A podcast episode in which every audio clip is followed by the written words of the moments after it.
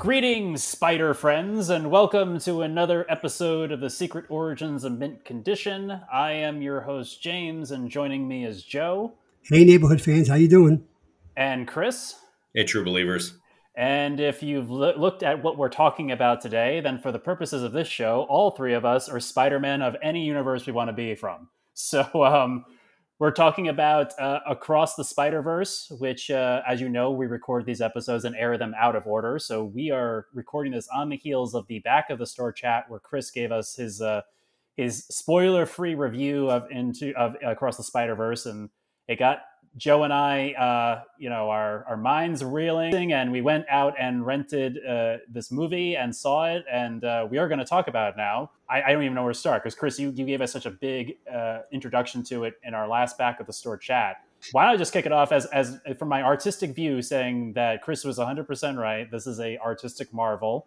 It's amazing that they were able to do uh, hand drawn and CGI and and watercolor and and live action and put it all together and some of those elements existing all together on screen in the same scene and it and it works amazingly well if if not flawlessly well. I, I just i can't say enough about the the graphic eye and creative mind to know what styles to use specifically. I, I, personally got a kick out of the fact that Ben Riley, Scarlet Spider, one of my favorite Spider-Men, was drawn the way that my, uh, Mark Bagley drew him from the Clone yeah. Saga was fantastic. So um, I, I, just can't uh, wrap my ra- mind around it. It did, it blew my mind, Chris, like you said. It blew my mind. You were correct. Um, I'm mean, Joe. I'm just rattling on here. So, Joe, what are your thoughts about the art that you saw in this movie? Leaping to mind, it's a trippy, avant-garde film. The look of the film is amazingly fantastic. It's new and familiar at the same time. It's bright, it's dark, it's incredibly kinetic. Uh, even though it's animated, it has this real-world cinematic feel to it. Does that make any sense? that's that's totally. I, I think it does. Yeah. Okay, thank you. Okay, and the composition of the shots. This you know uh, the camera angles, the close-ups, the POV shots, they're just wonderfully cinematic. Uh, it's, it, I think it's the type of film that you could turn the sound off and watch it without the, the sound, and, and you would know what was going on, and still be enthralled by it. Yeah, no, I, I, I agree with that assessment. I think um, very very cinematic, very intentional. Um, they don't shy away from the from, but I was gonna say they don't shy away from the the hard work we know that um, it's it is it's bonkers just how how cinematic it is. Um, and I, I think you know if I had to find like a downside of it, it's that like gosh, there's just there's so much happening mm-hmm. that it is it can be tough sometimes to find moments of visual silence, not even auditory silence, just visual silence, you know? Yeah, it's a. By the way, spoilers ahead. We're, this is this is Chris. Chris was nice enough in the back of the store chat not to spoil it. We will be spoiling this. So at the time of this, spoil everything. Yes, if you have not seen this, then stop and go and rent it or buy it or whatever you prefer to do. Then come back because uh, we're going to be launching into it. Um, yeah, I agree. I don't think I don't think the animators wasted any screen or any frame of this movie in terms of something they could put in there that either was an Easter egg for Spider-Man fans, or was something that would um, add to the story or add to the realism of the scene. I mean, I think the quietest scene possible, but it was still doing so much work, was the scene where um, you know Gwen hugs her dad, and the watercolors go from like deep blue into pink. Yeah. But, that's like a, I mean, it's quiet, but there's still a lot being done in just that scene alone. So yeah, it, it's yeah, the storytelling and the use of color in the storytelling, like you just said, Joe. Like they use color as a character and, and an element of storyteller. It's, yes. it's, fantastic. Yeah. Uh, it, it's uh, you know there are many themes that are, that are brought up in this film, but I think the, the biggest theme is the theme of family, and the quiet moments for me, and the, and to me, the, my favorite moments in the film were the were the scenes with Miles and um, his mom and dad, and Gwen and Captain Stacy uh, especially that the, you know after the first twenty minutes of the film where she's, you know, uh, basically he's he's you know he's, a, he's, pointing a gun at his own daughter, right? And um, she's just asking him, "Could you stop being a cop and be my dad for a minute?" And then and then she goes with Miguel and um, and Jessica Drew. It's a heartbreaking scene for, for me because she has to leave her dad at that moment, not only because you know maybe her life is in danger, but because he just doesn't understand her and it's just you know, and, and we children, teenagers, adolescents, we all go through this. We, we, we struggle with why our parents don't understand us. And it's these, and we see that later on with on the rooftop uh, at um, uh, Jeff's birthday party uh, when finally um, uh, Miles shows up with the ruined cakes, and uh, it's these these these moments in the film with family are are, are uh, there. It it just speaks to the realism uh, of of what you know they're trying to get across here. That we everybody's lived through this, whether you're a superhero or not. We've all yeah. lived through these moments. Sure. No, and I, I I'm glad you mentioned the whole. You know, when Gwen at the beginning of the movie says, "Dad, can you can you just stop being a cop for a minute and be my dad instead?" And that's like that's exactly what he does at the end of the movie, right? Yes. yes. Like she asks him to stop being a cop and just be her dad, and she just meant in that moment, right? But like he makes the permanent decision. Yeah that this is what he if he has to choose between being a cop and being her dad, he picks her dad. Yeah, he makes the right That's, choice. Yeah. Not no, only for I, her, not only for her, but for him. Yeah. This is important for him as it was for her. Yeah. Yes. Yeah. No, I, I I agree. There is there's there's so much about family. I love that we get to see more of Rio. I like that the the most interaction we see between Miles and, and Jeff, his dad, is as Spider Man like I like that we get to see a little bit of like how their relationship has progressed in the like what like a year and several months since the mm-hmm. last movie. That like you know at some point Jeff's like this is why they don't like us, man. This is why nobody likes us. yeah, them talking, they're developing this sort of relationship, and it makes me. It's it's obviously not the same, but I like that there's this sort of this this now uneasy alliance between them. It's almost like reflective of a of a Batman Jim Gordon kind of situation mm, that we're starting to see. There's like he's talking about his kid, and Miles is asking about his kid, yeah. and of course he's like personally invested in this, but like, but Jeff actually does trust him with some of it, and they have these these moments together, right? Which, by the way, can I just say one of my favorite parts of the movie is when Jeff is going to jump into the hole and he goes down the stairs just like Miles did in the first movie. yep. I got to rewatch the first film again now. Oh, uh, yeah, the, the, interaction between Miles' mom and dad is like it's it's humorous, but it really shows what a tight knit family they are. It's it's really like yeah. it's the writing is just the back and forth in the dialogue, especially in that first scene with the with the guidance counselor and yeah, you know, and it's the first time Miles also like kind of puts what he wants to do out there, and mm-hmm.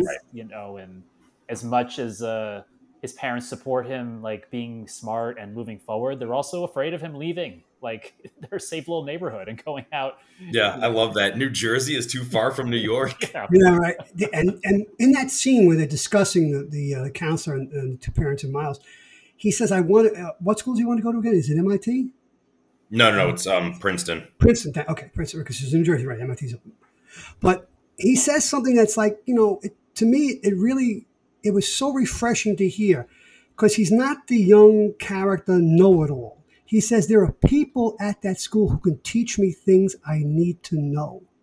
And I, I just, that just stuck with, it stuck, stuck with me. And I, I love that. I love that, that about his character. I'm, I'm so happy that the writers put that in because, you know, James and I, and, you know, James, we've spoken about this and Chris, but sometimes with these newer characters, they come fully grown, they on the page, so to speak and we're, supposed to, we're supposed to, we're told, okay, they're the greatest thing since sliced bread. But we see the maturation of Miles from the first movie into this film. And we see him sitting there in that awkward moment with his parents and his counselor. And yeah, he's he's becoming his own man. He wants to stand up and, and do what he wants to do with his life. And he admits, I don't have all the answers because there are people that who can teach me what I need to know. And I thought that was a beautiful moment and a great thing coming yeah. out, you know, coming from it. Yeah. No, I, I do. I, I, I you know, this is where I why I came down on because I was talking to Christina about this uh, yesterday. I think it was last night. I was talking to her about this. Um, that I really firmly believe this is the best superhero movie that's been made, and she's like, "That's that's a really that's a really heavy endorsement." And I was like, "Yeah, but like when I think about it, when I think about other movies." You know, I can usually find a weakness, whether it's you know the score or some of the dialogue or like a little plot device or whatever it might be. Um, and it's funny too because in in conjunction with that, I was talking to a very good friend of mine, Andrea, and I was saying that like she was talking to me about the Marvels trailer, and I I as as excited as I still am for the Marvels, I hate that apparently the centerpiece of the trailer, not the teaser, which was amazing. The trailer is this like this villain saying, you know, you took everything from me, and I'm like, I'm really tired of that yeah. that particular line coming from a villain. We do get that in this movie, but it's not the centerpiece, right? Like it's not it doesn't take center stage. The movie stands on its own. So like even all the dialogue and the story of this movie all really works together and like there's the the family, but but that's not the only thing happening. I love the the amount of redirection like it's it's so by the time we get to the end of the movie, it's easy to sort of forget like that that you know, Miles does have a sort of arch nemesis here because he's so busy dealing with other stuff. It's easy to forget, like, oh yeah, no, this this a lot, all of this comes from the spot, right?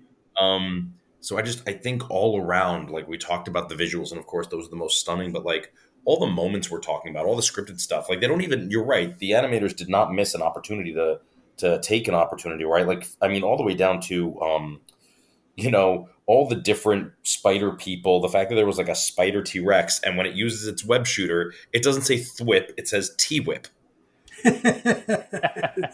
T whip, yeah, yeah, I, I missed like, that. yeah, and that's just it. Like, there's so much in there, and somehow they still manage to keep it coherent, right? Like, it all comes, it all still comes together. We still get to know more about these spider people. I didn't feel like anybody was you know, when I saw um, Wakanda Forever, um, I was I was most excited about Ironheart, and I didn't I didn't love what they did with her because she she was so ancillary.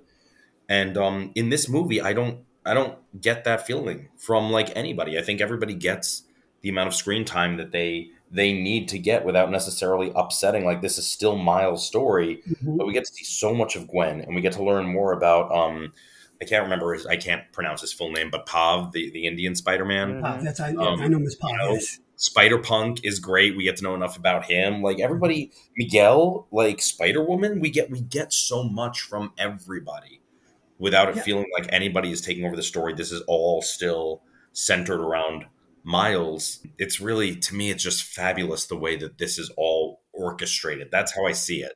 I see this entire movie, this entire um, story as an orchestration, and uh, I think I think a perfectly brilliant one at that. I was what, actually like, oh, sorry, Jar. say we're twenty minutes into the film before we even see Miles, right? Because we're getting yeah. Gwen's, well, we're getting Gwen's story. Yeah. yeah, yeah, which is kind of fun because I like I like we because uh, we do see Miles, right? But we see him through Gwen's eyes. Exactly. Like we see him, like you see his reflection in the subway when she's thinking about him and missing him. Mm-hmm. Yeah. yeah. I mean, arguably, I was just watching a few YouTube videos after I saw this. It could be said that like this might be Gwen's movie, and it's just actually her recapping the whole thing to lead up to the final scene where she's going to she put a team together to go rescue Miles. Mm-hmm. So it's possible we're watching a whole movie that's really from Gwen's point of view, and that Miles is the is the crux or the impetus for what's happening in the movie. So I thought it was like an interesting interpretation of like sure, yeah, no, I can see that. I mean, you can you can make that case. Sure, sure you can you know. And i also found it like um, interesting. This is a movie about um, you know it's called it's spider-man it's across the spider-verse. And while we have peter b, uh, b parker there isn't um, a main character a main spider-man who is traditional spider-man which i thought yeah. was refreshing. They really leaned into all the different Spider Men to the point where normal spider-man is not even a main character. He's just right. like he's the backdrop for all of this that happened. Yeah. um, but he's I, I was like wow that's that's very impressive. You know like i don't think we see like a traditional spider-man like on screen longer than a few seconds. Yeah, and the ones and the ones that we do say, I enjoy that like you know old cartoon Spider-Man. I can do anything he can. Yeah. Oh, I pulled yeah, something yeah. right, and um, I love that we get to see uh, Scarlet Spider um, in there. You know, calling on they're trying to. Hey Ben, I need you for something. Not now. And we're calling a particularly painful memory. Oh, like I don't know. It was it was all really well done. I know, especially. I mean, I've read the Clone Saga, and I'm, I'm one of the few people who likes the Clone Saga. Um, you are. I, I, I, I, mean, I actually never finished it, but to be fair, they never finished it either. So um, no, they, they, were about to go bankrupt in, uh, at Marvel at that time. Uh, yeah, partly because of that storyline. Yeah, to be, to be fair, they never came up with an ending and didn't know where they were going. So where it ended is kind of where they just that was the last issue, and then they went bankrupt almost. So, um, mm-hmm. but um, yeah, I, uh, I, I was it was yeah, Chris, I just wanted to like, go, there's so many points to make, so I'm just trying to get my thoughts back into place. Yeah, yeah, yeah. But to everything you said before, Joe, you said before, like the spot I forgot about the spot at the end because the spot, and again, spoilers, the spot seemed like just a device to get to what the real problem was. And the real problem was that Miles wants to break canon, which I thought was the, a fantastic plot point because I was yeah. texting with our friend um, Josh Murray, um, who has not seen this, uh, no, who saw this movie, and uh, we were just message, uh, you know, messaging back and forth about how everything about comic books and pop culture is is it in canon or is it not in canon? And this right. movie like that's that's the that's the real plot point is canon. Like can mm-hmm. you break canon? And chris to your point there miles wants to break canon in the way for spider-man. Like does he need tragedy to happen to him for him to be spider-man well and also at what at what what kind of tragedy do you need right because what he has what he's now learned is that somebody has died because of him mm-hmm Peter Parker died because you know that's what Miguel reveals to him, right? right? Is that like that your Spider-Man never would have died, the spot never would have been created. Like none of this would have happened if you hadn't been bitten by the spider. So like is that not tragic enough? Does it have to be does it have to be his dad? Does it have to be Gwen? Right? Like uh, the same with the same with um some of the other spider and we and we sort of get to see some of that, right? Like Pav seems like a great Spider-Man, but also he hasn't had that tragic defining act yet. So like what kind of spider person does he become without it? Because like even it's it's also one of my favorite moments is when after the spot disappears into the collider, Pav goes, "Well, another easy adventure for Spider-Man." They're like, "No, no, no, no, no, no, yeah, um, right over his head. right. Like he doesn't. He's only been Spider-Man for six months. Like he doesn't. He doesn't know. But you're right, James. Like, does he need tragedy to be Spider-Man? And if so, what kind of tragedy does he have to experience?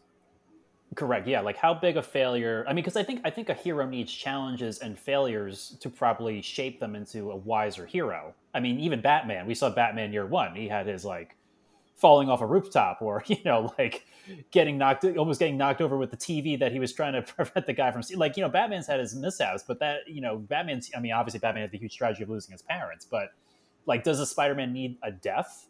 Of someone close to them to become Spider-Man, or do they just need to learn lessons from their failures and grow from that? It's it's well, a very interesting question.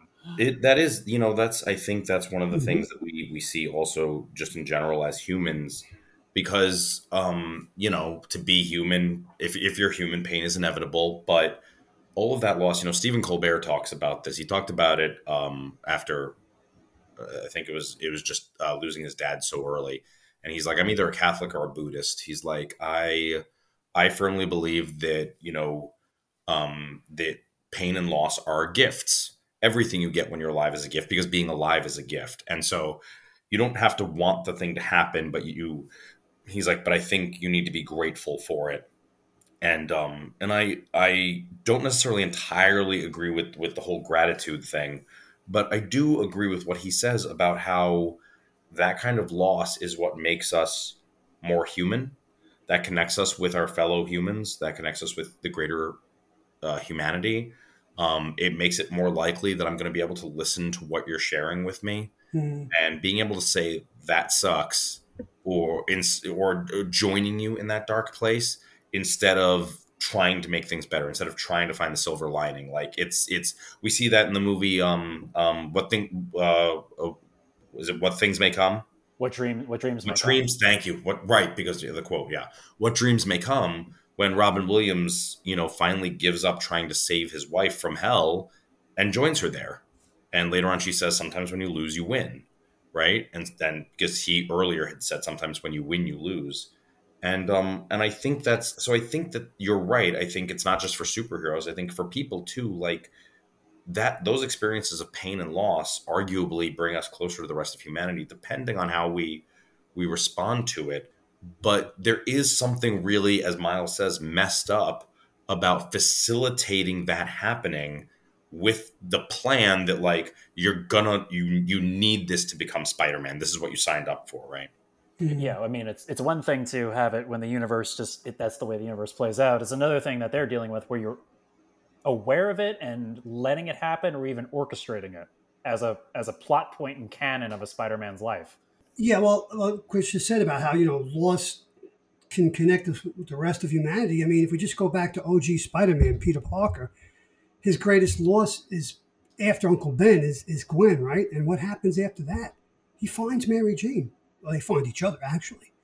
So he then finds the love of his life. So whether it be in comic books or reality, loss and pain are just part of being human. And and uh, there, it's not the whole silver, like you said, because it's not the silver lining and finding the silver lining in the cloud, but it's finding a path that you may not know that you were you were about you were, you were even uh, destined to take, and it leads you someplace else. That's what you know. Uh, what's happening in this film, and and and and as you just said, James, orchestrated orchestrating the, the, the tragedy. I mean, this is what what Miles is pushing back against, and that to me is very refreshing to see that in a, in a, in a CBM in a superhero film. Not you know not saying I'm you know okay I'm gonna I mean all the other Spider people accepted their tragedy right, but Miles won't do that because he, he needs that connection to his parents and to and to the real world. So it's very well, and very yeah, no, you're absolutely right, Joe. And incidentally, um, even though that wasn't what he was trying to do, Miles, as as Gwen learns, Miles proves that you can actually change canon events. Yep. Mm-hmm. Yeah. Yeah. Definitely. Yeah.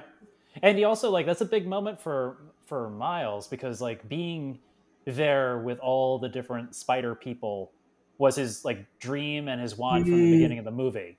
And when he realizes what they're doing, he's he's the one out of let's say what a thousand spider people there. He's the only one who's like, Conservatively, yeah. yeah, Yeah. willing to like say this is wrong like and and it seems like he's the only person willing to speak of like you don't think that this is this is a good idea to have to willingly let people in your life die because Hell, of a they can- incarcerated canon him, right? Yeah, they incarcerated him at one point. yeah yeah like they, they they they all agreed or were unwilling to speak up about the fact like yeah i guess we're going to watch each other's loved ones die just because like you know a relative becomes a captain or it, my uncle has to die or my my first girlfriend has to die like they're all willing to stand back and miles is the only one pushing back and uh, giving up sort of his place in this in this in the place he wanted to be since the beginning of the movie. Mm, Yeah, no, and that's and that's one of the reasons I find it so interesting that like some of the team comes around to like save Miles, but um, but it's but it's Hobie who knows this is messed up, and he's and he warns he warns Miles, be careful of what you're be careful what you're joining, right? Mm. Which leads us to ask sort of like what was my what was Hobie doing here? Like I want to know why Hobie is there. mm. Um, so I I really yeah yeah no I agree with all that.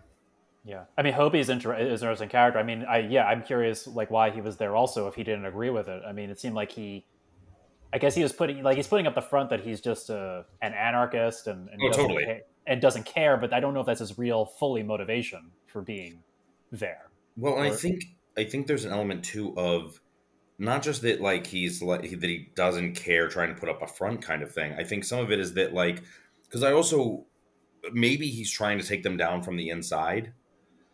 You know, Mhm. um, I think that's definitely a possibility. I think there is there's something to be said for like maybe he joined them when he was younger. He he is an anarchist, but like you know they took advantage of an opportunity to go. This guy's in pain. We could use his help. Let's bring him on board. I don't know. I don't know. There are a lot of a lot of different ways I feel like that could go. Yeah. yeah, that story hasn't been fully told yet. I don't think. No. Yes. and either and also you know if you look at miguel's the miguel's reason for why you can't undo canon events you know he took it to the extreme though i mean he took it to the extreme of assuming another miguel's life instead Yeah. of like like he couldn't like he couldn't he couldn't just eh, allow a reality where his family was alive and not be a part of it. He chose to be a part of it which is going like way above like you know instead of just preventing an event he inserted himself into an event. So Mhm. like his whole reasoning for why you can't break canon events is sort of flawed to begin with because he took it to the extreme and that's why extreme things happened. Sure. So yeah, Well, he, he, he's a character that you've seen films who um, loses touch with reality at some point because the mission consumes him so mhm, much. mhm. And um, but like you said, James, he, he literally he he he's a, he's a he's a he orchestrated these events, and uh, it's it's kind of uh, interesting to see you know watch his pain unfold, and yet a lot of it was brought on he brought on himself. Yeah. yeah i mean i do appreciate like i guess the only like the only villain re- i mean miguel is cast as the villain but he's Yeah. also a damaged spider-man Yes. um, spot is i guess spot and well, we don't even know. I mean, is I guess we'll see in the next movie, but the Prowler we meet at the end, like again, spoilers, people, spoilers. Yeah. That blew my mind. is is is that is that Miles Prowler evil, or is that Miles Prowler like an anti anti hero? I don't know. What to do. No, no, I think he's I think he's a bad guy. I do. I think he's a bad guy. I think there's going to be a lot that needs to be. This is why, like, I know that they at the end of the movie it says, you know, it'll return next year, and it's like, there's no way. This is gonna this is gonna be another five years. But I don't mind waiting because there's so much that they've done masterfully so far. I don't want them to stumble here. Um, no, I think Miles is a bad guy. I think you know, I think his dad died. I think that was that was the Prowlers canon event because I think canon events work both ways. Mm-hmm. Good point. So I do. I think he's a bad guy. I think you know Spot is complicated. Um, I don't, you know, I don't think Miguel is a bad guy. I think Miguel is just a by the numbers guy. You know, it's something that I run into a lot with, um, and, and this is not the only field in which it happens, but I run into this a lot with like social work, which is, uh, uh, and I talk to Christina a lot about it because she runs into it as a physician, which is that you have people reading data who make decisions like on a large scale, like legislative and funding scales, and all they're doing is reading the numbers. Mm. They don't see the bigger picture. They don't understand the context. And when you read numbers without context, you you get problems, right? You know, it's it's so I think we see that on a pretty on a pretty regular basis of you're reading numbers without. Oh, you know, a really good example is everybody talking about how uh, towards the end of the pandemic, like, wow, Netflix is in a lot of trouble. Look at their numbers dropping. It's like context. Your your argument that they're doomed because they're not getting new subscribers. There are only so many people in the world.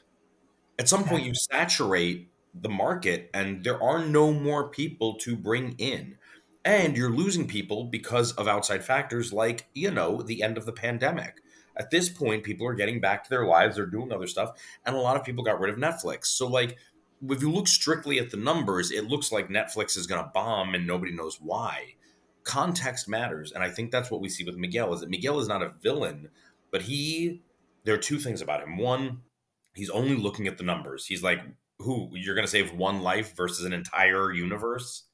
Which like yeah there's something to be said for that but also context is a thing. Um and the other thing too is i think he embodies and i think he embodies this really really well that thin blue line mentality of we are the only thing standing between order and chaos and when people believe they are the only ones standing between order and chaos that that it all comes down to them inevitably authoritarian measures are going to be taken and that's what we see with miguel miguel says I'm the only one who's holding it all together, mm. which is kind of rich coming from a guy who's leading a team of like a thousand spider people, right? He's not doing this alone. He's not the only one holding all this together. But as long as I'm willing to believe that I'm the only one holding it together, why would I trust anyone's judgment but my own? And that makes me someone in a position of power very dangerous. Yeah, I agree. Which is, but again, it goes back to my point. Like, I guess for for good or for ill, he's got the buy-in of all these Spider-Men like or you know all these spider people that bought into his into his way of thinking. Yeah. Um, I think because I think his logic is so appealing, right? It's the difference between saving one life and saving an entire universe. Like, who stops to do that kind of math? Plus, you know, I don't know the circumstances of when he got to the other spider people, but like he got to, he didn't get to Miles until before the loss. So maybe Miles agrees after the loss, like because Peter B. Parker says we wouldn't without Uncle Ben, you know, most of us wouldn't be here. Yeah. And the, the good that we did wouldn't have happened. So like it's easy to convince somebody after the thing happened that this defines you. But it's interesting because it's not necessarily the thing that defines you, it's just something we latch onto, right? Like I liked JMS's run on Amazing Spider-Man because he introduces the possibility that like what if that spider was going to bite you anyway? mm. right? Maybe it, wasn't just pure accident. It wasn't just radiation. Like you've tapped into something that's mystical, not scientific. Um, and it kind of blows Peter's mind, right? And some of that is like some hyperbolic writing. I, I know it's a little, it's a little much. Um, I really like it, but I know it's a little much. But it's this idea that like I always thought this, I always thought A, and it turns out it was B all along, and that's that blows your mind. So I think, I think Miguel's uh, logic is very appealing to people who've already suffered the loss. and so anticipate that in order to become Spider-Man, other people also have to suffer the loss. Like we even see that in today's society, right? Like, you know, I would like to see student loan forgiveness. And then other people say, well, I had to pay off my student loans. You should have to pay off yours. Well, why? Why do you take that attitude? Just because people used to die of preventable diseases, why should people now have to die of those same preventable diseases? Well, right? I think it's like Go ahead. No, no, I was gonna say. I think what you kind of landed on, in addition to that, though, was like when Miguel says it's one person against the world. You know, for good or for ill, um, that plays right into a Spider-Man's persona, doesn't it? Though, like I am, I am willing to sacrifice myself to and uh, be unhappy. You know, as much as we debate this point, to to make other people happy. So he, he probably got that buy-in from that because if if all Spider-Men have like a similar personality trait, that's probably it. Like I'm willing to put my happiness on hold for other people to be happy. So if it's one person in a spider, you know, in a spider person's life, then against like all the millions of people on, on any world, um, then I guess I'm willing to do it. So, you know, to your point, Chris, that's probably his the buy-in he got from the other spider people. Sure. Absolutely. Yeah. No, it's it is it's interesting, and um, there's also this element of like you know miles still believes that spider-man can do both he says it right spider-man mm-hmm. always peter B. Parker says not always. But Pav says something earlier when he's trying to save his girlfriend and his girlfriend's father, when he says he's trying to hold up the bus and he says, I can do both. Right? So there's there's an element of hope there also that Miguel is kind of exterminating. Oh yeah. This idea that I can do both, right? Yeah. I mean Miguel has not, at least in this this in part one, again, spoilers, audience. You know, Chris said before, this is a two-parter in case you you're not aware. Um, but in part, like he is not Miguel does not give you any hope. Like I don't feel hopeful with with uh, Miguel no. in charge or or anything that he's, he's there to maintain the status quo. Right, right. But he's not he's not giving like hope or hopeful. There's no there's there's Miguel doesn't have any of the joyful aspects that you associate with Spider with Spider Person of any. Yeah, right. Isn't it? I think Peter Parker says you're the only Spider-Man without a sense of humor, which is very funny because he's. I know he doesn't mean to be, but he's very funny in that first scene with Gwen. yeah. Yeah, I, uh, when Miles, when uh, when Miguel pops his claws, Miles goes, "Are you even spider? Are you are you even a Spider Man?" Yeah, are you, sh- dude? Are you sure you're Spider Man? yeah, exactly.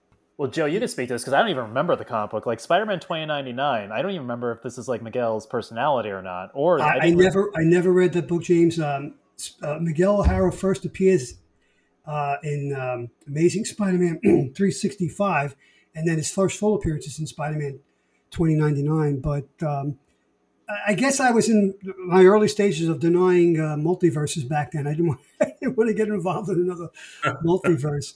But this film, you know this, I mean, going off track here, and I, I don't even know, you know, what the hell. This film blows Doctor Strange and whatever the hell the, the rest of that the title of that movie was out of the water as a multiverse film. This is what they should they should have done this with that film. This I like was, I like that it even takes a dig at this film. It does. that when it's like Doctor Strange and that little nerd back on Earth, nineteen ninety nine nine nine. That's right. Like, right, Chris, yeah. maybe you shouldn't be practicing medicine. Exactly.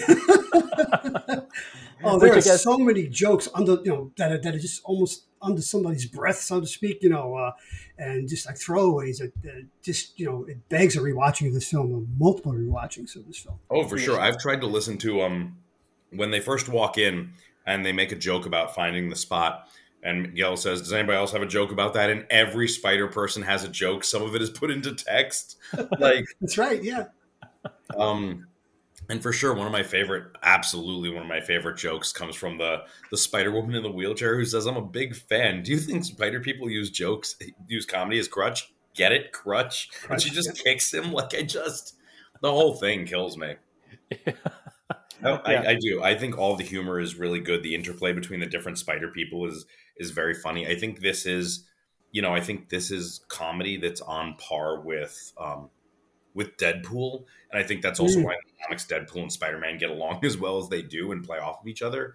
Is we get to see the different Spider people. But you know, somebody pointed out something else that I really like about this movie, which is like this is one of the few superhero movies where like an entire scene is dedicated to saving as many people as possible.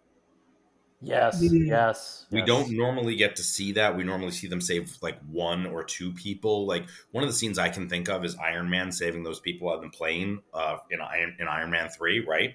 They dedicate an entire scene to him saving uh, like ten different or eleven different people while that plane. But um, but usually yeah. some some grander battle, and we still get lots of action. But like when they're in Mumbattan, and you can see all four spider people like working together, using their webs to like fling each other um, to to save other people. Like I, I, just it's super cool to see them work in concert that way. Yeah, you know, James, you, you, I think you saw it. Uh, there's a scene like that uh, early on in the Flash, right, where he has to save the entire maternity wing of the hospital as it's coming down. Yes, so, uh, yes, yes. One of, the, one of, the few scenes in the film I actually liked. Yes, it was actually one of the out of the whole Snyder universe. It was one of the best Justice League scenes we ever got with, right. with all with okay, all of them working, working yeah. together. Yeah, saying something. Yeah, that's saying something. Yes, very true. Um, there's a scene at the very beginning um, when we get the introduction that this is, you know, after that, that 20 minute opening with uh, with Gwen with Gwen. Um, we see, uh, you know, uh, Spider-Man, the hero of Brooklyn, right? And we see, and this, I, you know, this is a little uh, Easter egg for me, I thought, because it, we actually see the Myrtle Avenue stop on the BMTJ line. And uh, for, for nine years, I passed that stop every day on my way into work to Manhattan every day. So I thought that was very cool. They got that, you know, and I I stopped and went back to make sure that that the that the, the trains listed underneath the, the sign Myrtle Avenue were the, were the trains that should be there, and the J was there. So I said, oh, they got it right. Okay. They didn't, they didn't put like the A or the number four or something like that. They put the J train. They knew it. So attention to detail like that, I just, incredible. Loved it. Well, there's apparently like that um, shucking oysters stand that he passes in one scene is a real stand in New York City. That, uh, yeah. yeah, like there's there's like a lot of like um, deeper cuts aside, aside from like the Spider-Man cuts and, and Marvel Comics cuts. There's like real world cuts in there too. That oh yeah, definitely yeah. freeze frame, and it's a reference to um, you know different people associated with the movie, different names of people who worked on the movie, different you know like there's so much that they again not a wasted and not a wasted scene of animation. Everything mm-hmm. is doing something or referencing something. It's um, you know I'm surprised they don't have a cut where they just like put on like a dozen like tags in each scene where you can like freeze frame like oh this is all this like this mm-hmm. means all that. So I mean I guess that's what YouTube's for, but yeah, all these little things, you know, they, you know, because Brooklyn is a setting in the film, right? It, it, it is a character in the film. He's the Spider-Man of Brooklyn, and um, all these little all these little touches just texture the movie even more, make it more believable and more realistic, and just draws you into it even further. You know, this is kind of a tangent thing, but uh, but since like you know we see all of the, as Chris's point, all these spider people working together in tandem and handling these crises you know, do you think like a group of spider people could be just as good as the Avengers? Oh yeah, sure. Why not? Especially because not they, uh, uh, you know, we see that um, they don't all have the same power set, right? Miles obviously his powers are growing, and he's becoming even more powerful. So yeah, if you put that many spider people together, they would they could do more than just stick to a wall and shoot webs. I would imagine, and and Spider Man, Spider Men, and women are fairly powerful, on, you know, in their own right. So yeah, I wouldn't mind yeah. seeing uh, uh, a spider ca- cadre going up against uh, the the mighty Avengers. And see how that how, how that um, uh, you know uh, finishes. Yeah, who's yeah. the last man or woman standing? What do you think, Chris? Yeah, I don't. I I I do. I like I like seeing the different powers. I like seeing the different abilities. Um, and I like that in this movie the way that like the style in which they're animated actually does matter. So, for example, like we find out early that there's something called hammer space. Right, yes, yes. yeah. Like it's super cool, right? This is how this is how um Spider Ham keeps the mallet in his pocket is that he's got hammer space because of the way he's animated. We see it with that vulture when mm-hmm. he like redraw redraws his arm or his wing after it's been chopped off by Miguel, who then goes, you know, he he has an exclamation and a little explanation of what what hammer space is. So we know that that's like part of his power, right? We see um, the way that Spider Punk is like a collage and the way he's yeah. animated that that gives him some possibly some different abilities just because the way he's animated influences the way he can behave. Mm-hmm. Um, and we see that also with Penny. Uh, and we saw it in the first movie that the way she moves because of her like anime style action she can move faster than like time sort of allows in some situations like jumping into a robot because that's the animation style. So i think that's another another sort of neat thing was figuring out um you know how do these different how do these different animated spider people like what what rules are they following when they interact with one another? Exactly. Yes that's a very good point chris. I, I i didn't even fully catch that but yeah each each style of wherever they come from has its own power set and its own moving uh, t- style and and talking style. Yeah, it's it's yeah. Again, it just goes to the level of like how like the metaphysical and physical levels that the animators and people are, are thinking on this movie is it, it's just it's mind blowing to think about like all the different levels you're thinking about in a single scene. Uh, and I also like, you know, like I said, the live action stuff. I like seeing Donald Glover as the Prowler. like, yeah, was, was yeah, like, yeah. He's like, it's it's rude to stare. rude to stare. later on, later on, when they're like, "Boo," and you can see him in his little cell again. Boo. I also like little descriptions, like, "Oh, what was it? Um, a really interesting Kraven, a really boring Rhino." really, yes, it's a Rhino. yeah. uh, it was good. Well, and I also liked um, again the subtle details. The uh, when they he's explaining the multiverse or showing the multiverse, is the same uh, diagram as in Loki that they've that they showed before about how the multiverse unfolds and and uh, changes. Mm-hmm. So oh, I didn't realize that. Yeah, it's the same thread that when they when at the end of Loki season two, uh, no season one, sorry, at the end of season one when they broke the multiverse, the way it spirals out is the same way that they were showing. Miles. Oh, that's right. Yep, yep, it surely is. Yeah, now that you mention it, yep. Yeah, and uh, and I'm assuming uh, by Miguel's throwaway comment that he had to deal with Doctor Strange's little uh, mishap in the, yeah. in No Way Home. Probably did. Yeah. Yes, definitely. Yeah. No, I do. I, I I like that. I like how abrasive he is. Right. Like when uh when Vulture says something like, "What are you guys talking about? Shut up, Calente." Like Cayente. you know, I I I I like that, especially because it plays in such stark contrast to everybody else. Like it's cool when he shows up. He's so badass when he shows up, right? Like even the way that he like streaks in and you see Gwen's face and it's it's it's almost like lit up by his cape, right? That sort of like neon red slash orange. Um, and he is he he does look badass, but I like that in this movie there's no one badass. Like no. they all have different things they do that make them look badass because like he has that moment but then when like Spider Woman Jess Drew comes through and like hits Vulture with her like motorcycle and drills the wheel, and then like just pops some donuts, and then it turns out she's pregnant, and the mm. line the actor is um, I think her name is Issa Rae. Yes, and yep. she's like, we don't know the sex yet. My husband wants it to be a surprise. He's he's corny that way, but so hot. Like it just the the humor again is good. It's a different style of humor. Um, like when she says, you know, why why not her? Is it because she called you Dark Garfield? Um, like the way the style in which she functions is badass, right? And we see it from Gwen too when she like when she kicks around the vulture and then when she almost single-handedly stops that helicopter. Um, mm.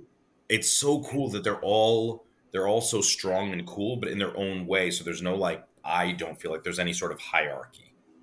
No, no, I, I yeah, and I, I'm glad you brought up um, Jessica Drew because I was going to bring up bring her up too. I also like Gwen's uh, reaction when she sees her do all that stuff with the bike and everything, and she's like, "Can you adopt me?" She's like, uh, "I mean, what am I saying?" no, I, I do. I like that. Will you adopt me? What? What? Uh, yeah, I mean, they, yeah, I, I, agree. There's no one badass, and there isn't there. There, there isn't a necessarily a hierarchy. It just seems like they're different teams of spider people working together to to put the multiverse back together or to maintain mm-hmm. the status quo. Um, in yeah. these things. So, because we saw the whole team of spider people jump in. Um, Mumbattan, right? Mum, yeah, Mumbattan to go down into, I guess, resolve the spot thing. Hopefully, I mean that's what they seem to be doing. So, and how cool it's to me. It's so the journey that Miles and Spot take together is so great. I love that it starts with Miles like laughing at him doing his usual Spidey quips and like you know just basically like picking up his cell phone, interrupting the fight, doing what Spider Man would do, um, and realizing his error. But I like how Spot becomes something very serious and like his voice gets all distorted. The change from black spots on white to white spots on black is so mm-hmm. cool. Yeah, that's right. Right. I mean, they elevate. I mean, Joe. I mean, because I, I, this is the first time I've encountered this villain. I'm assuming the writers have taken this villain to a whole new level as compared to the comics, right? Yes. Yeah. He was. I, I if I'm not mistaken, I think he might have been in the original Spider-Man cartoon back in the '90s. Uh, you know the. Uh, was it about 1994 that Spider-Man cartoon? Yeah, yeah, yeah. yeah I, I, I, don't remember he was in it, but I do. That cartoon obviously is a yeah is a is a touch point, which I'm surprised we didn't see that Spider-Man show up at some point, considering we no, saw we the did we? No. we saw the Spider-Man from Spider-Man I, Unlimited and um and the other Spider-Man too. Um, I don't know. I, it's it's possible he didn't get like a moment moment, but I'm guessing he's in there somewhere because there's so many Spider yeah. that like I'm guessing he's somewhere. Yeah, I would think like uh, I mean I think they've given yeah he's probably back. I, yeah, I would have to stop and watch it, or maybe you know, again, they, they, they were thinking in mind with the part two, so maybe there's other spider, famous spider people in pop culture they're thinking of giving a little bit more time to in the sequel. Possibly, um, yeah. We, we, we, they, we, did get a few bars of the original Spider-Man theme, right, in this film. At one point, did we not? Yes, I thought. Yeah. Yeah, isn't that when the um, I think that's isn't that when the Ditko Spider-Man is swinging through and he's like, I yeah, I think so. Yeah, yeah. yeah exactly. I appreciated that. Yeah still my favorite animated theme of all time.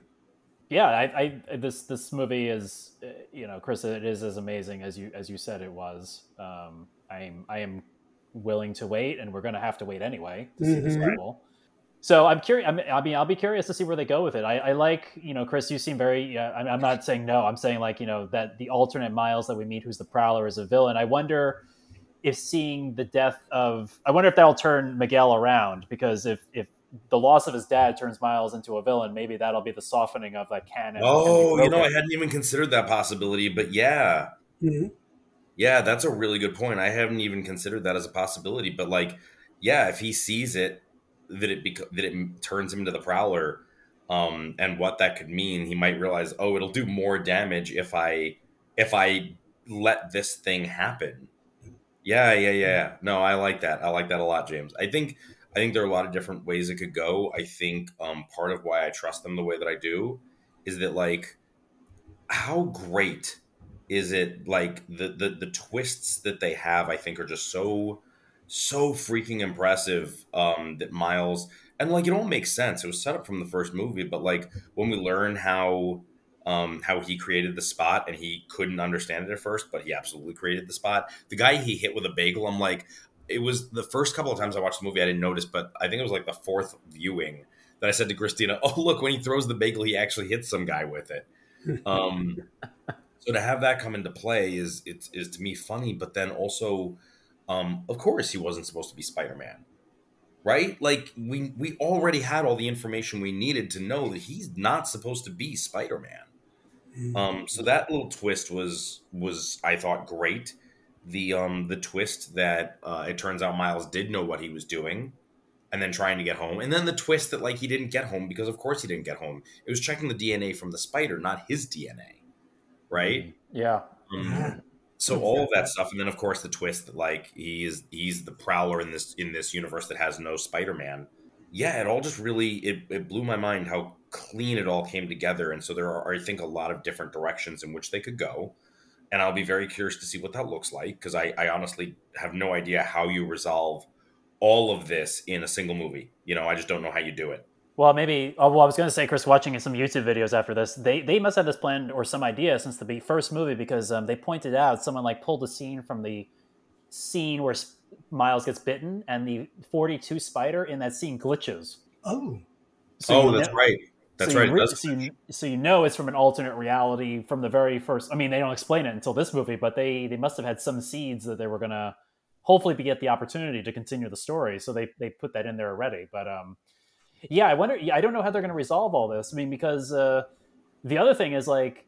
I, I mean, I don't see it resolving at least in a way like I don't know how you resolve that issue. Like we just we started this whole podcast about like if you know someone's going to die, how you let that happen unless they somehow just decide not to regulate the multiverse. I don't know. That's like it's such a big topic. I don't know how you work. I mean, I, I trust them to find it, but I don't. I don't know how you find that, and also do it in one movie. Yeah. Well, yeah. One, I mean, movie that's two and a half hours long. well, that's what it'll be, right? Because that's yeah. what this one was. Yeah. Um, exactly.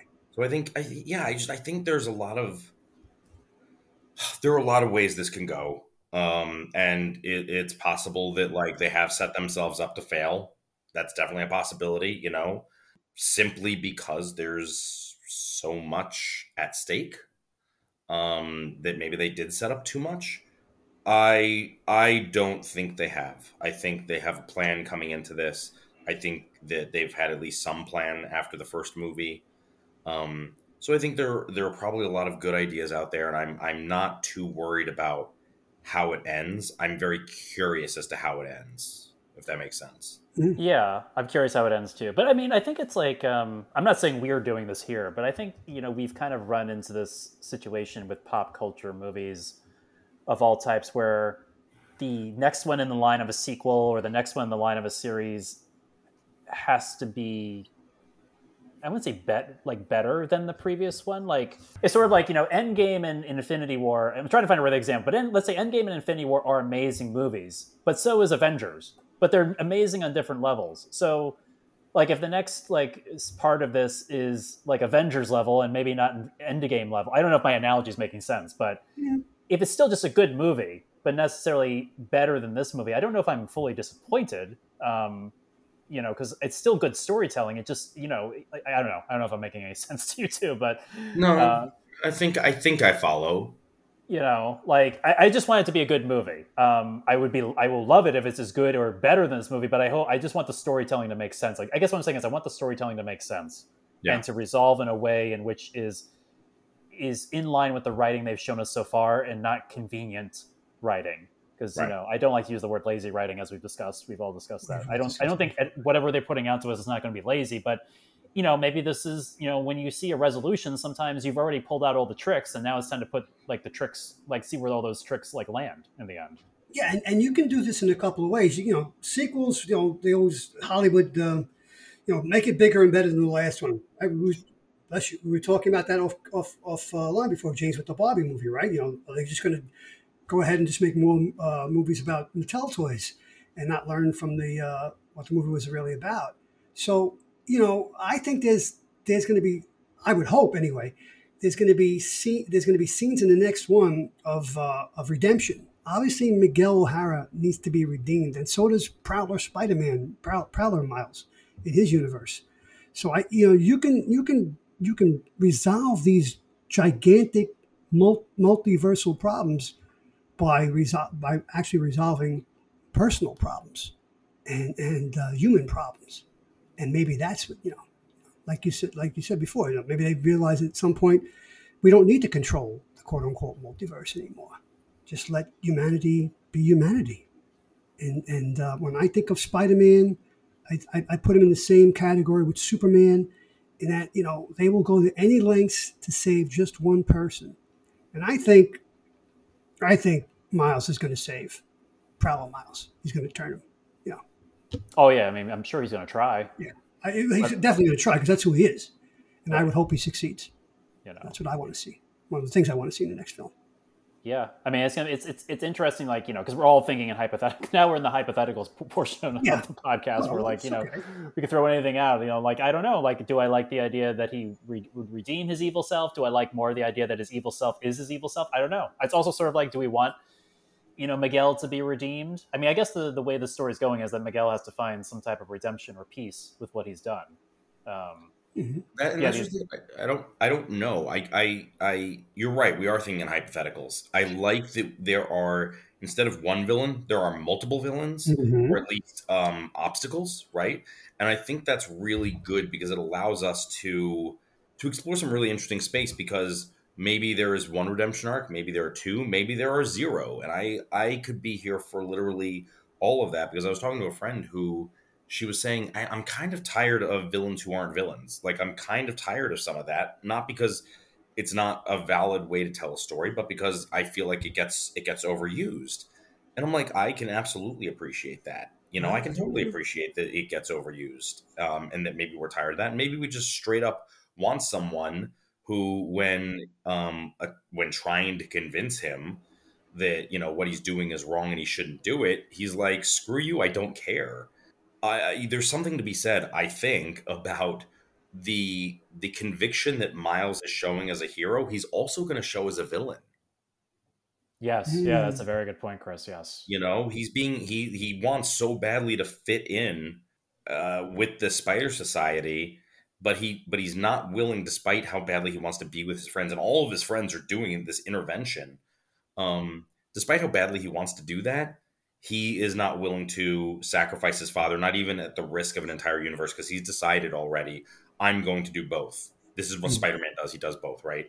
So I have to wonder if Prowler Miles shares those same convictions of, I don't care what you tell me. Like, I know myself, I know my priorities. This is a thing I'm doing. Yeah. Uh-huh. Which is, point, you know, that was my point also, what you were saying, Chris, like when we brought it up, like, uh, the high evolutionary is a bad guy, right? And he does bad mm-hmm. things, and it's refreshing because, like, to your point, to your conversation with your friend, like it is, it is a little bit of a trope these days. Like, I think to make the villain always sympathetic with the audience. I mean, in the real world, there are people who are doing bad things, and they're not they're not sympathetic. like, right. you know, so and not every villain just because they're cool or because the audience likes them needs to be needs to have this window to turn them into a hero. Right. I mean, right absolutely agree with that. I, they not, we don't always need that, and so I'll be curious to see what happens. I think one of the other things that's really interesting that might maybe give us some idea of redemption versus doubling down um, might be the score because the score and the soundtrack to me are absolutely bonkers. Um, the different the fact that everybody sort of has their different theme, what those themes sound like, like Miguel's theme versus Gwen's theme versus Miles' theme, which then gets corrupted when it's Prowler Miles. Like if you go back and you listen, it's Miles' theme but with a twist. It's just it's all so it's all so so well done. All the music really really helps tell the story. I think much like you know Joe you said you could you could turn off all the sound and watch the movie and um and because of the animation and the visual storytelling and the cinematography you can you can still follow the story um i think there's something about that to the the score as well yeah i agree i'm glad you brought that up chris because i i not thought to mention the music and the music is a huge part of this as well um I think it's integrated so well and it's such an experience that you may not like always catch the, the, musical changes and stuff or what they're doing musically because it all works together with what's on screen. But you're absolutely right about the music, and it's a it's a huge part of this movie, and um, is is sort of like the the second like it, I wouldn't say a secondary. It's just a component uh, that makes everything work together, and it does give you cues about what's happening with the characters that you're seeing on screen. Yes, definitely. I mean, you know, Star, I, when I think of uh, musical cues, I think of the original Star Trek series. You you could be out of the room and you knew what was going on by just the uh, the music uh, in that particular scene. Oh, Kirk's fighting the Gorn, or uh, or Kirk is um, uh, seducing uh, uh, you know another alien woman. You know by the music what was going on. Visual storytelling, oral storytelling. yeah, it's it's all all great movies have great scores. yeah. yeah. Yeah, it's just it's just part of the part of the journey and and again i just i'm so i'm so blown away by how it manages to hit how it manages to hit every single for me every single mark um it is it's just it's a complete film and it's not like you know sometimes you go yeah that was good for an animated flick and i think we've in a lot of ways we've moved away from that animation is so advanced and it's so commonplace and um, there's so many different types of it that I, I don't feel like I hear that qualifier as frequently as I used to. But by the same token, like I this this movie requires, I think, so much more attention than than quote just an animated flick. Yeah, no, I, I agree. And I mean, to its credit, though, it is the longest uh, American-made animated movie. I was it just going to ask that question. It is okay. Yes. Okay, thanks. thanks yes. It's the longest animated movie, so uh, um, it has that going for it. And, and but I, I, would say like it's a two it's two hours and 20 minutes long but it didn't feel like that yeah, at least to me i mean i didn't feel like i was like i didn't feel there was any slow parts you know no when, when i was watching it um, yesterday i forgot that chris had told us that it was continued and so um, you know i stopped it for a second uh, probably to go to the bathroom or something and i came back and i saw the timestamp on the bottom like, Wait how are they going to resolve this in with only eight minutes left right right yeah and then and, and, and i still didn't remember it was continued so I was happy that it was because if they, you know, back in the day, they would have resolved it for the TV show. Of course, they would have resolved it in eight minutes, and it would have been it would have been contrived. But um, no, this is fine. I don't, you know, it's. Uh, I, I haven't felt this way about a continued film since The Empire Strikes Back.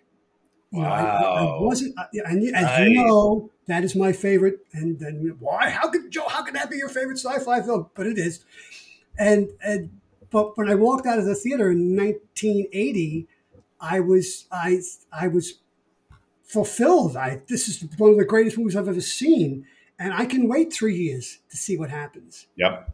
Yep. That's exactly how I feel. Yeah. Yeah. So yeah, this this gave me that this gave me that feeling. Yes, it did. Well, um, listening audience, if we uh, haven't, if you're listening to this, you have hopefully watched it yes. because uh, we've well, spoiled everything. It. right. we spoiled everything, I think, or most things at least. Um, but if for some reason you decide to listen to this and and not watch it, I hope you go back and watch it and and enjoy it. And uh, maybe our, our commentary has given you uh, some things to look for, and you'll see deeper meanings in these things when you watch it if you've listened to this first. But uh, but if not, it's also worth a second viewing. At some point, I'm going to rewatch this as well um, when it becomes available on whatever it, service it, it, becomes available on. Is a DVD available yet? I don't know. I didn't think to look into it. I think it is. I think it is. I think I, I have saw I have to get it. That's I'm just, you know. Yeah, I think I saw it at Walmart. They got like the 5K or HD. Okay, I think I think it's out there. So yeah, so I will be purchasing one. Yeah. So, um, so audience, you know, if you haven't, uh, go watch it. If you have, go watch it again. Uh, that'll be our recommendations, I think, for this episode. yeah, seriously. And uh, and we will all anxiously be waiting for news on when the next one will be coming. Which uh, I, am kind of in line with Chris. I don't see next year as being their no, goalpost. So, uh, no, I can't imagine. No. Maybe closer to Joe's with the uh, three years in between Star Wars movies. Maybe that's yeah. a, a, closer goalpost to aim for. So, um, but um, thank you for listening to this episode. If you have seen this movie and you have your own thoughts or things that we missed or things that we touched upon, you have different thoughts about it, we'd like to hear your, your comments in the Facebook group the, with this post, so please put them there. Um, but otherwise, I could not uh, do this deep dive into the Spider Verse without my two other hosts. So thank you, Joe. You're welcome, James. This is a great trip into the uh, friendly neighborhood. Yes, and uh, Chris, thank you for for hyping this movie and getting us to watch it so quickly that we could do this episode. Yeah, no, absolutely. Again, like uh, like Joe said, I was, you know, it was great. Uh, I'm glad we did it. I um, Oh, I love it. So I, am really grateful you guys were like, ah, yeah, let's uh let's get moving on this. That was great. yeah, audience, I would just like let you know we recorded this episode. We had another thing in mind, and then I started watching this movie, and I'm like, no, no, no, no, no, we're gonna. I wasn't I wasn't even done with the movie when I messaged you, Chris. I was like, we're, we're gonna oh, do this. I didn't know that. And I was like, I was like an hour and 20 minutes into it. I'm like, I'm gonna get Joe if he's available. We're this is we're gonna scrap the other thing and just go right into this. So yep. love it, uh, love it, love it, love it, love it so, uh, but audience, we'll do that other topic at some point. And we're never going to tell you about it. But just to know how how uh, immediately I changed my mind and tone, and, and Chris was all on board. He was uh, he was all on board. So. Oh yeah, no, it wasn't it wasn't a difficult sell for me. That's for sure. yeah. So and Joe was all on board too. He was. Uh, oh, yeah. T- took a break from his sports watching, which is now 24 7, uh, 365 days a year because That's of true. hockey, thanks to Chris. Um, so, so, uh, so audience, uh, that, that should be enough also to say you should go out and watch this. But um, Thank you for listening, and we will talk to you on the next episode.